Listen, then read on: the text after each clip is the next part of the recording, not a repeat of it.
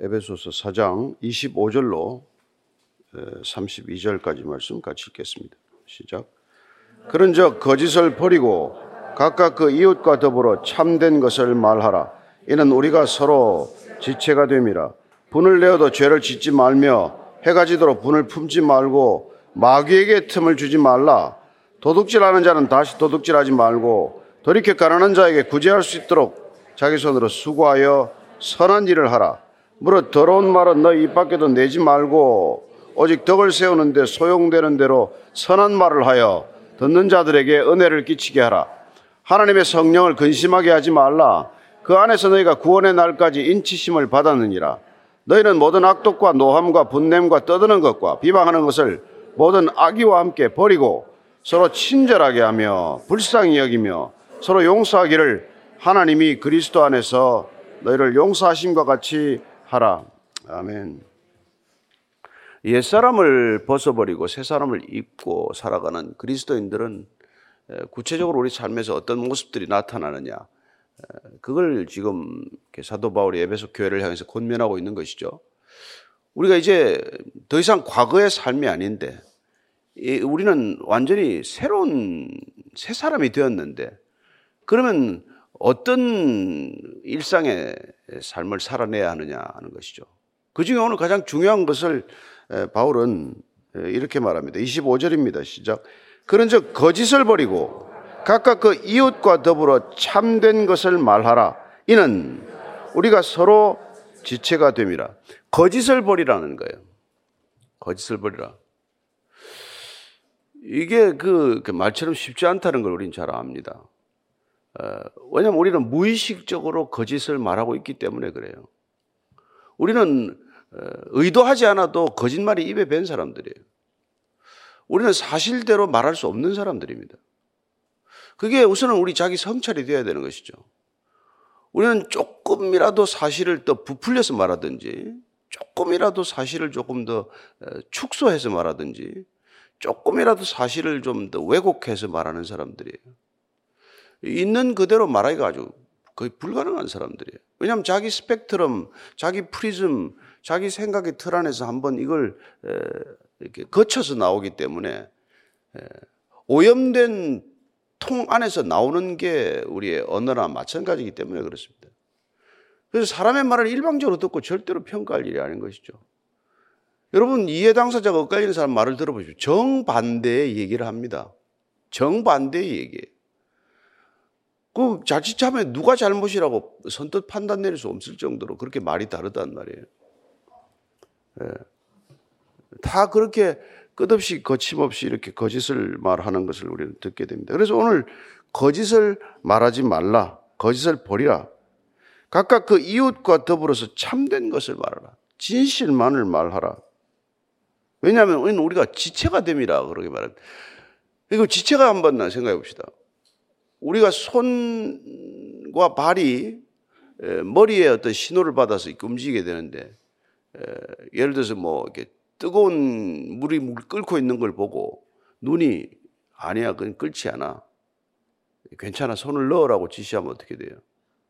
손이 되는 거죠. 예.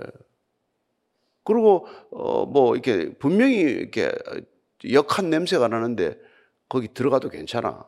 이런 지시를 내리면은 거짓을 따라서 거짓 신호를 따라서 우리 몸의 일부가 반응하면 우리는 생명이 예, 위태로워지는 것을 경험한단 말이죠.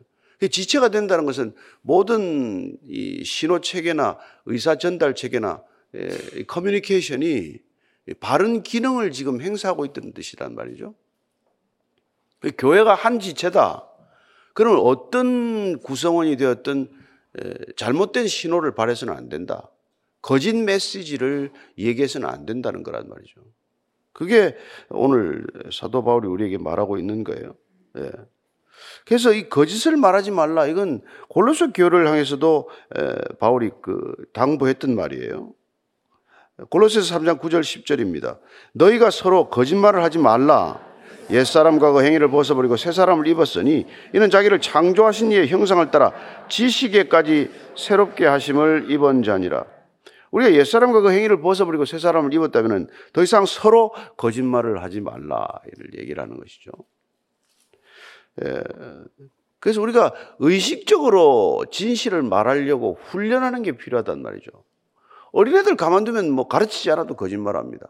본인이 잘못했다 이 말을 했다가는 부모한테 야단 맞겠다 혹은 나한테 불이익이 있겠다고 하면은 어떻게 그렇게 가르쳐 주지 않고 습득시키지 않아도 거짓말을 그렇게 하는지 몰라요. 왜냐하면 우리가 이렇게 죄인으로 태어났기 때문에 죄 짓는 건 하나도 어렵지 않습니다. 그래서 진실을 말하는 훈련이 되어야 된다 이 말이죠. 그래서 늘 자기 자신을 거울에 비춰보고 내가 사실이 아닌 것을 말했을 때 자각이 되어야 되고 그걸 진실을 말하려고 하는 훈련이 어려서부터 계속되지 않으면은 절대로 우리가 진실해질 수가 없어요. 그 우리 어린아이들한테 다른 어떤 것보다도 거짓에 대해서 엄하게 다루지 않습니까? 다른 건 용서해도 거짓말 하는 건 용서 못 한다. 그런 부모들 밑에서 자라면은 사실 본인에게 불이익이 올지라도 거짓말은 하지 않죠. 예. 그러나 뭐 부모가 거짓말을 밥 먹듯이 하는 부모 밑에 자란 애들이 어떻게 거짓말을 안 할 수가 있겠어요? 거짓이 몸에 아주 그냥 익어버렸는데. 안 된단 말이죠. 예, 그래서 어, 사실은 이 거짓이라는 게 우리는 뭐, 아, 이거 내가 조금 뭐, 뭐가 잘못됐지? 이렇게 거짓말 안 하려고 해도 왜안 하지? 우리 안에 거짓의 영이 있기 때문에 그래요. 그래서 내가 한 의식적으로는 거짓을 말하지 말아야지. 이렇게 내가 생각을 해도 거짓의 영이 나를 이미 사로잡고 있으면은 내 혀와 내 생각과 내 모든 것을 그 뜻대로 조종하고 있단 말이에요. 그게 여러분 놀랄 만큼 무서운 일이에요. 그게 다 어디서 비롯됐냐면 거짓의 영이 어떻게 들어왔습니까? 거짓된 것들을 우리가 진리와 바꿨기 때문이다. 그게 로마서에서 말하는 바울의 진단이에요. 1장 25절입니다. 시작. 이는 그들이 하나님의 진리를 거짓 것으로 바꾸어 피조물을 조물주보다 더 경배하고 섬김이라. 주는 곧 영원히 찬송하실 일스러웠다며. 여러분, 진리를 거짓과 바꾸는 일이 일어났기 때문에 하나님을 버리고 우상을 택했기 때문에 거짓을 내가 먼저 거짓의 영을 불러들였기 때문에 우리는 그냥 하루 종일 거짓의 영에 속아 사는 존재가 되고 만 것이죠. 그래서 스가랴를 통해서 하나님께서 이렇게 말합니다. 구원을 베푼다는 게 뭐냐? 우리 구원을 베푼다는 게 스가랴서 8장 15절부터 17절까지입니다. 시작. 이제 내가 다시 예루살렘과 유다 족속에게 은혜를 베풀기로 뜻하였나니 너희는 두려워하지 말지니라. 너희가 행할 일은 이러하니라. 너희는 이웃과 더불어 진리를 말하며 너희 성문에서 진실하고 화평한 재판을 베풀고 마음에 서로 해하기를 도모하지 말며 거짓 맹세를 좋아하지 말라. 이 모든 일은 내가 미워하는 것이니라 여호와의 말이니라. 하나님이 경로하셔가지고 이스라엘 백성들에게 재앙을 내리셨어요. 그게 바벨론 포로로 끌려가고 예, 나라가 망하는 거예요. 그리고 그 백성들이 다시 돌이킬 때 어떻게 살라고 말하느냐가 아주 구체적인 지침이에요. 내가 다시 예루살렘과 유다 족속을 은혜를 베풀기로 결정했는데 그렇게 은혜를 베풀면 너희들이 사는 삶의 방식은 예, 이웃과 더불어 진리를 말하라는 거예요. 거짓을 말하지 말라는 거예요. 그러니까 여러분 부부간에 뭐 거짓말하기 시작하면 이미 부부도 아니죠, 뭐 사실은. 부모 자식 간에 거짓말하기 시작하면 이미 부자지간의 관계, 부모 자식 간의 관계는 깨어진 거란 말이에요.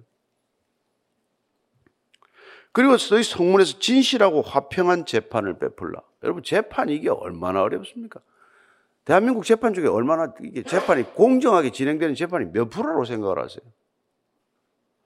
정말 이 재판 이게 사법부가 농락당한다는 건 있을 수 없어요. 나라 전체가 거들난 거랑 마찬가지입니다.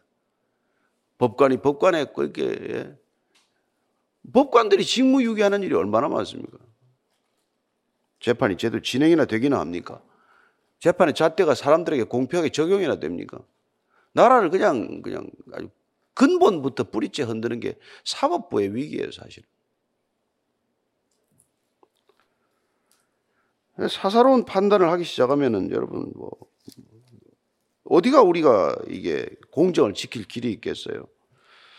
그러니까 우리가 새 사람들이 되어서 산다. 그럼 그리스도인들로서 적어도 법조인이 되었다. 그리스도인으로서 적어도 정치인이 되었다. 그리스도인으로서 의사나 교수가 되었다. 그러면 적어도 직업적인 양심 이전에 내가 한 인간으로서 거짓된 삶을 살지 않겠다는 결단 위에서 시작되는 직업 관이라 해야 된다 이 말이죠. 그게 비록 무슨 뭐 사업을 하든 하다못해 무슨 내가 무슨 뭐 그 샵을 하나 운영을 하든 예. 그러니까 여러분 예수 제대로 믿는 사람, 바르게 믿는 사람, 진실되게 사는 사람이 아니고서는 세상은 절대로 나아지지 않습니다. 개혁, 혁명 다 구두선이에요.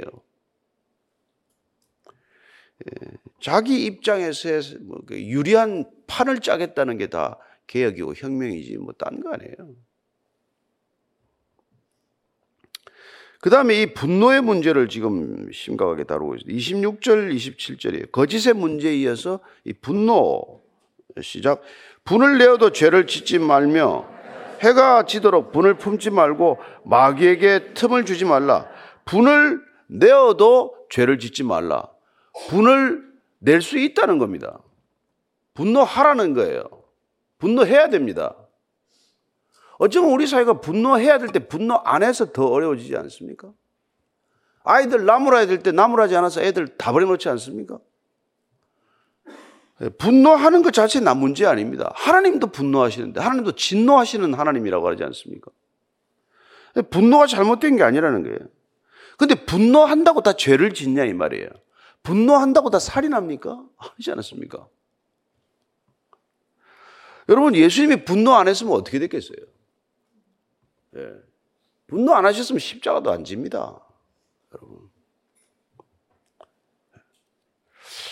여러분 보시다시피 예, 우리가 그 에, 마가복음을 보면요.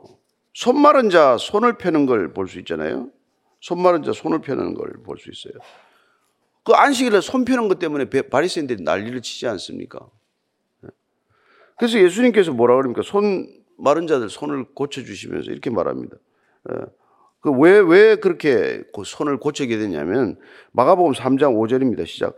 그들의 마음이 완악함을 탄식하사 노하심으로 그들의 둘러보시고 그 사람에게 이르시되 내 손을 내밀라 하시니 내밀매 그 손이 회복되었더라. 그 바리새인들이 예, 안식일 날 고통받는 사람의 안식 없음을 긍휼히 여기는 마음이 없는 그 상태. 그걸 하나님께서는 예, 뭐란 말씀입니까? 안식일에 성을, 선을 행하는 것이 옳으냐, 악을 행하는 것이 옳으냐? 안식일에 사람 살리는 게 옳으냐, 사람 죽이는 게 옳으냐? 그것부터 묻지 않아요. 그분은 바리새인들이 안식일을 이렇게 예, 안식할 수 없는 날로 만든 것에 분노하셨기 때문에 안식일을 골라서 안식일에 일부러 그렇게 환자를 고치는 걸 보지 않습니까? 그 뭐손 마른 사람이 뭐, 뭐 오늘 고치나 내일 고치나 무슨 큰 차이가 있어요. 근데 안식일을 제 멋대로 해석을 해서 안식을 없이 만들어버린 그 종교인들의 태도에 분노하셨기 때문에 그러셨어요. 성전 청결 사건 왜 이렇게입니까? 왜 성전에 들어가서 아무도 안 한 일을 합니까? 성전이 감히 어디라고 거기 상을 뒤집어 엎습니까? 성전을 그렇게 내버려두면 안 된다는 것. 성전을 운영하는 성전 기득권층, 성전의 이익을 독점하는 층, 그들에게 분노하셨기 때문에 그걸 뒤집어 엎으신 거란 말이에요. 궁극적으로는 죽음의 권세, 사망의 권세, 죽음을 가지고 사람들을 그렇게 두렵게 만들고 죽음을 가지고 날마다 통곡하게 만들고 죽음을 두렵다고 항상 죽음의 권세에 붙들려 살아가는 것에 분노하셨기 때문에 사망의 권세를 깨뜨리기 위하여 그분은 십자가를 지시고 부활하신 거란 말이에요. 우리 궁극적으로 죽음이라는 게 우리를 협박하는 수단이라는 걸 알아야 돼요. 순교란 뭡니까? 죽음을 거부하는 행위예요. 그런 것에 분노를 우리가 안 하기 때문에 사실은 아무 변화가 없는 것이죠. 그래서 순수한 분노, 어떻게 보면 훈련된 분노, 야말로 이 세상을 바꾸는 굉장히 강력한 활동 수단이 되는 것입니다. 따라서 윌리엄 윌버포스가 노예제도에 분노했기 때문에 노예제도가 없어졌단 말이에요, 영국에서. 그렇잖아요. 그 어린이들의 노동에 분노했기 때문에 아동을 착취하는, 그래서 금지하는 입법이 생긴 거란 말이죠, 법이. 여성들을 착취하기 때문에 여성의 인권이 보호되는 그런 일들이 있단 말이에요. 지금 여러분 무슬림 국가에 가면 여성들의 인권이 밟히는 데서 누가 분노합니까, 별로? 그러니까 우리가 분을 내는 것에 대해서 절대로 여러분들 이걸 비성경적이다. 뭐, 뭐, 그리스도인들은 화내면 안 되는 것처럼 그럴 거 없단 말이에요. 화를 낼 때 화를 안 내서 문제가 더 심각하다 이 말이죠. 그죠? 좋은 게 좋다는, 좋은 게 좋다는 거는 아무 기준이 없다는 삶을 사는 거나 마찬가지예요. 좋은 게 좋다는 거죠. 우리가 분노를 안 내는 진정한 이유를 보면 뭐가 진실로 중요하고 뭐가 진실로 중요하지 않은 것에 대한 우선순위가 어떻게 보면 바로 잡혀 앉아 있기 때문에 예, 분노 안, 할, 안 하는 거 사는 거나 마찬가지예요. 그런데 성경은 분노한다고 해서 죄를 지으라고는 말하지 않는다. 죄는 짓지 말아라. 아니 분노하는데 어떻게 죄를 안 짓습니까? 아니 그렇지 않아요. 예수님이 상을 뒤집어 엎었다고 죄를 지은 건 아니에요. 뭐 상을 치운 거지 뭐. 조금 과격하게 치었을 뿐이지. 분노의 방식대로 치웠다 뿐이지 뭐. 죄를 지은 건 아니고. 그 저기 저 양 파는 사람을 뭐, 뭐 칼로 찔러 죽였다 하면 그건 범죄가 되는 거지만. 그죠?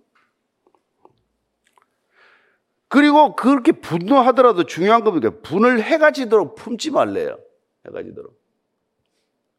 분노했는데 그 분노를 한 상태로 잠들지 말라 얘기예요. 해가 지도록. 분노한 상태로 잠들지 말라는 겁니다. 네, 그게 중요하다는 거예요. 여러분, 이 분노한 사람들 보여줄게 이게 이제 예수님이 마가복음 3장 5절에서 이제 내 손을 내밀라 했고 손을 고쳐줬잖아요. 근데 그걸 본 바리새인들은 3장 6절에 가면은 바리새인들이 나가서 곧 헤롯 땅과 함께 어떻게 하여 예수를 죽일까 의논하더라. 이게 분노를 품은 자의 모습이란 말이에요. 이 사람들은 밤이고 낮이고 예수님을 죽일 생각을 하다가 십자가까지 끌고 간 사람들이에요. 예수님은 그냥 그렇게 꾸짖고 만 거예요. 왜 그렇게 마른 사람 안식 찾는 걸 가지고 너희들 그렇게 시비를 거냐? 왜 성전을 기도하는 집, 만민이 기도하는 집을 장사의 소굴로 만들었느냐? 하고 화를 내셨지만 그래서 이놈들을 내가 어떻게 하지? 이것들을 어디까지 골탕을 먹이지? 그렇게 생각하지 않는단 말이에요. 그 사실 예수님이야말로 진실로 뒤끝이 없는 분이에요.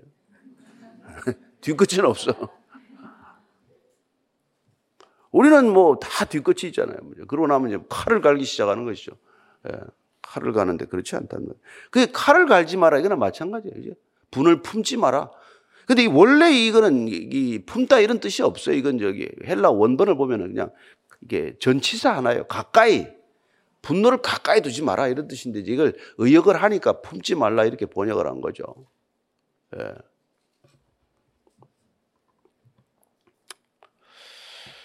그리고 마귀에게 틈을 주지 말래. 마귀에게.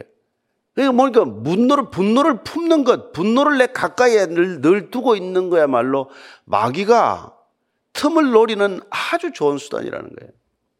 예. 그러니까 예를 들어서 이제 뭐, 뭐, 이, 저 누구예요? 가론 유다가 분노한단 말이에요. 왜 저렇게 뭐, 이렇게 향유 옥합병을 깨뜨려가지고 저렇게 하냐? 그러면, 야, 팔아버려라. 이런, 이런. 마귀가, 여기도 틈이라는 말이 공간이라는 말이에요. τόπος는 그냥 place예요, place.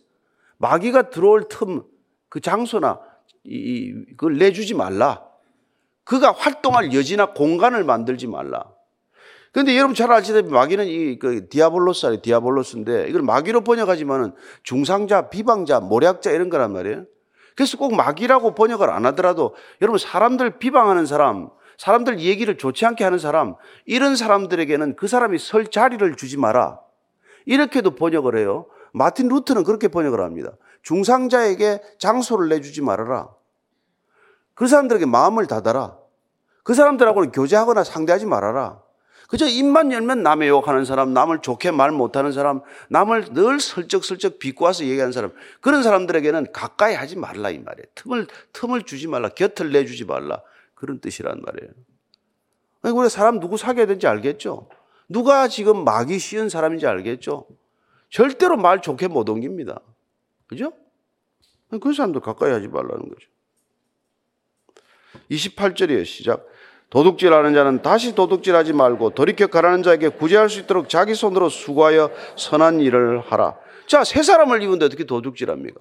도둑질이라는 게 우리가 뭐 다양한 도둑질이 있잖아요. 시간 도둑질, 뭐 직장에 가서 뭐 하다못해 뭐 복사지 하나 가져오는 도둑질, 뭐 별의별 도둑질이 다 있죠. 뭐. 예. 예. 그런 사람들에게는 이제 다시는 이제 새 사람 입었으니까 그러니까 이게 양심이 민감해지면은 어떻게 탈세를 하겠어요? 억울하더라도 망하더라도 세금 다 내고 망하겠죠. 그리고 돌이켜 가라는 자에게 구제할 수 있도록 자기 손으로 수고하여 선한 일을 하라. 왜 돈 버냐? 가난한 자 구제하라고 돈을 벌라는 거예요. 남을 돕기 위해서 수고하라는 거예요. 돈 버는 거 여러분 자기 쓰라고 준 거 아니에요. 사실은 돈 버는 거 재능 있는 사람 몇 안 됩니다. 그 사람들은 돈 벌어서 돈 못 버는 사람 도우라고 돈 버는 재능이 있는 거예요. 그 얘기라는 거예요. 돈을 버는 목적을 확실히 알아야 돼. 그 뭐, 뭐, 뭐, 시계 뭐, 뭐, 몇 천만 원짜리 사고, 몇 억짜리 사고, 뭐, 차 몇십억짜리 사고, 그렇게 하라고 한, 한 돈이 아닌데, 그렇게 횡령하는 거예요, 지금. 공금 다 횡령이야, 그게. 그 횡령하다가 자기 인생도 도적질 당하는 거예요. 그 돈 없었으면 그거 안 쓰고 다닐 텐데. 그 돈 쓰느라고 정신을 못 차리고 말이에요. 그래서 돈을 남을 위해서 벌어라 이 말이에요. 돈을 남을 위해서 벌어라 좀. 그게 여러분 한동대학이 생긴 이유예요. 남 주려고 공부 좀 해라. 공부해서 남 좀 줘라. 공부해서 남 좀 살려라. 근데 뭐, 뭐, 그큰 정부가 왜 필요하겠어요? 정치인들 왜 그렇게 많이 필요하겠어요? 국회의원이 왜 그렇게 많이 필요해? 사람들이 그렇게 살면 아무 필요 없는 게 정치인들이지. 그래서 하나님의 나라 신정 정치는 정치인이 없단 말이에요. 하나님이 직접 다스리고 말씀이 다스린다. 그게 가나안 땅에 들어가서 48개 성읍에 레위인이 흩어져 사는 이유란 말이에요. 곳곳에 교회가 세워지고 하는 이유는 그 땅에 인간이 만든 법이 지배하는 질서보다 훨씬 높은 차원의 도덕적 윤리적 삶을 구현하고 실현할 수 있는 게 하나님의 다스림이기 때문에 하나님의 다스림을 전하는 사람들에 의해서 그 나라가 유지가 되는 거란 말이죠. 자, 29절입니다. 시작. 이제는 언어 생활이 언어 생활. 시작. 무릇 더러운 말은 너 입 밖에도 내지 말고 오직 덕을 세우는데 소용되는 대로 선한 말을 하여 듣는 자들에게 은혜를 끼치게 하라. 선한 말을 하라는 거예요. 선한 말. 좋은 말 하라는 거죠. 예. 뭐 좋은 말 하라는 거, 이건 뭐 다른 얘기할 게 뭐 있겠어요. 예. 그리고 우리가 그런 말을 함으로써 이게 다 부여해지는 거예요.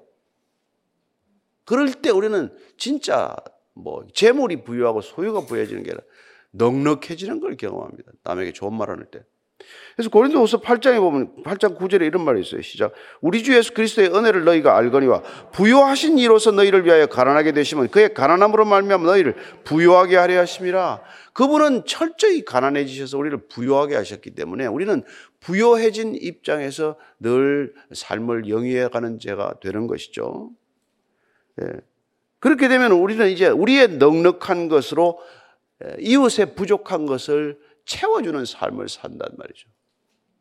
그래서 더함도 없고 덜함도 없는 그런 아름다운 사회를 우리는 이상사회라고 말하고 유토피아라고 말하지만 그러나 사실은 하나님의 나라에 대한 세속적 표현일 뿐이에요. 예, 놀랍게도.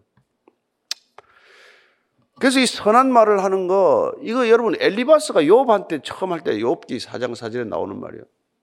욥을 칭찬할 때 그렇게 너는 넘어지는 말로 아, 넘어지는 자를 말로 붙들어 주지 않았니?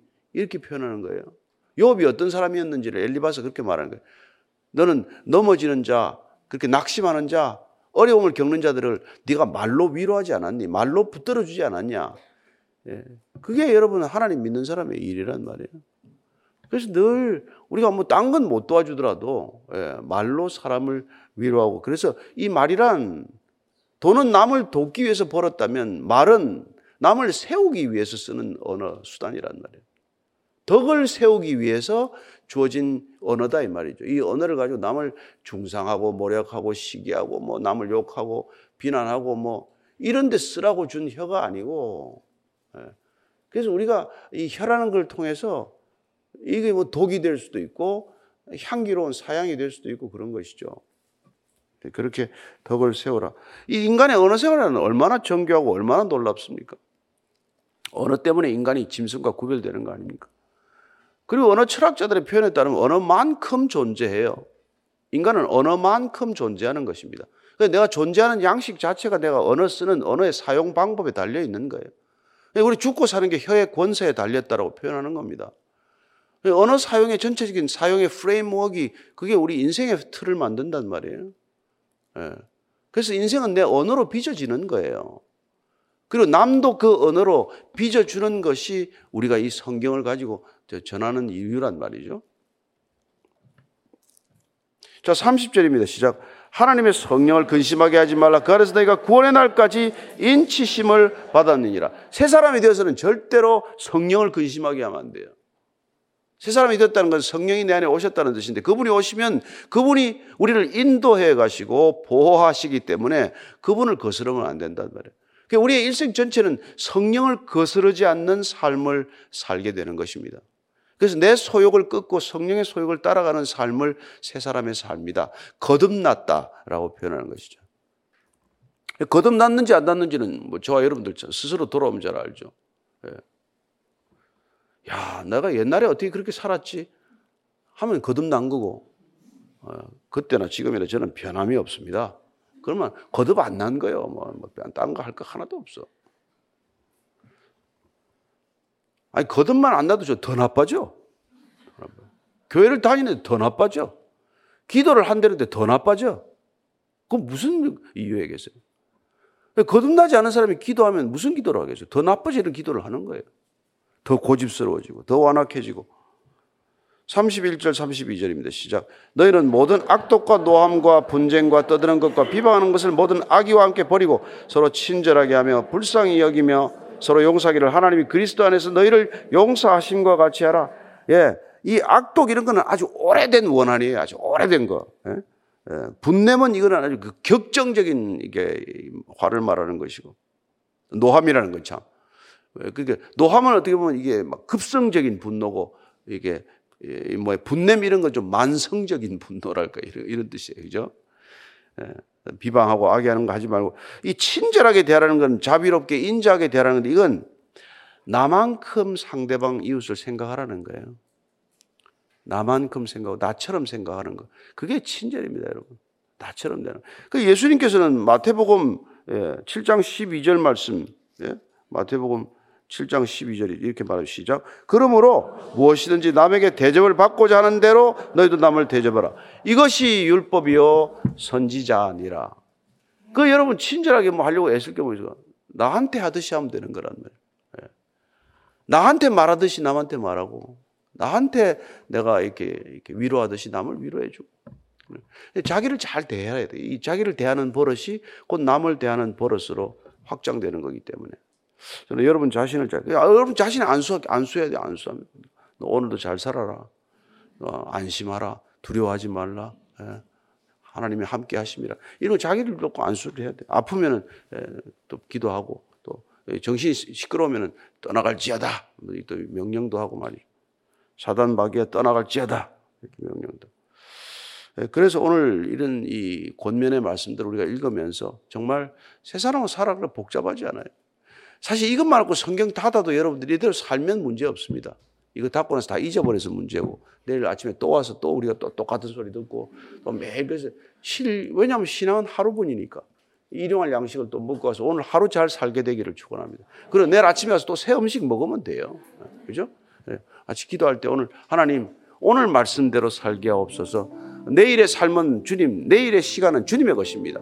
과거는 우리가 바꿀 수 없습니다. 그러나 오늘은 우리가 말씀대로 살 수 있습니다. 주님, 이 말씀대로 살게 하는 하루 되게 앞서서 한번 기도합시다. 하나님 아버지, 주님께서 우리에게 말씀을 주셨습니다.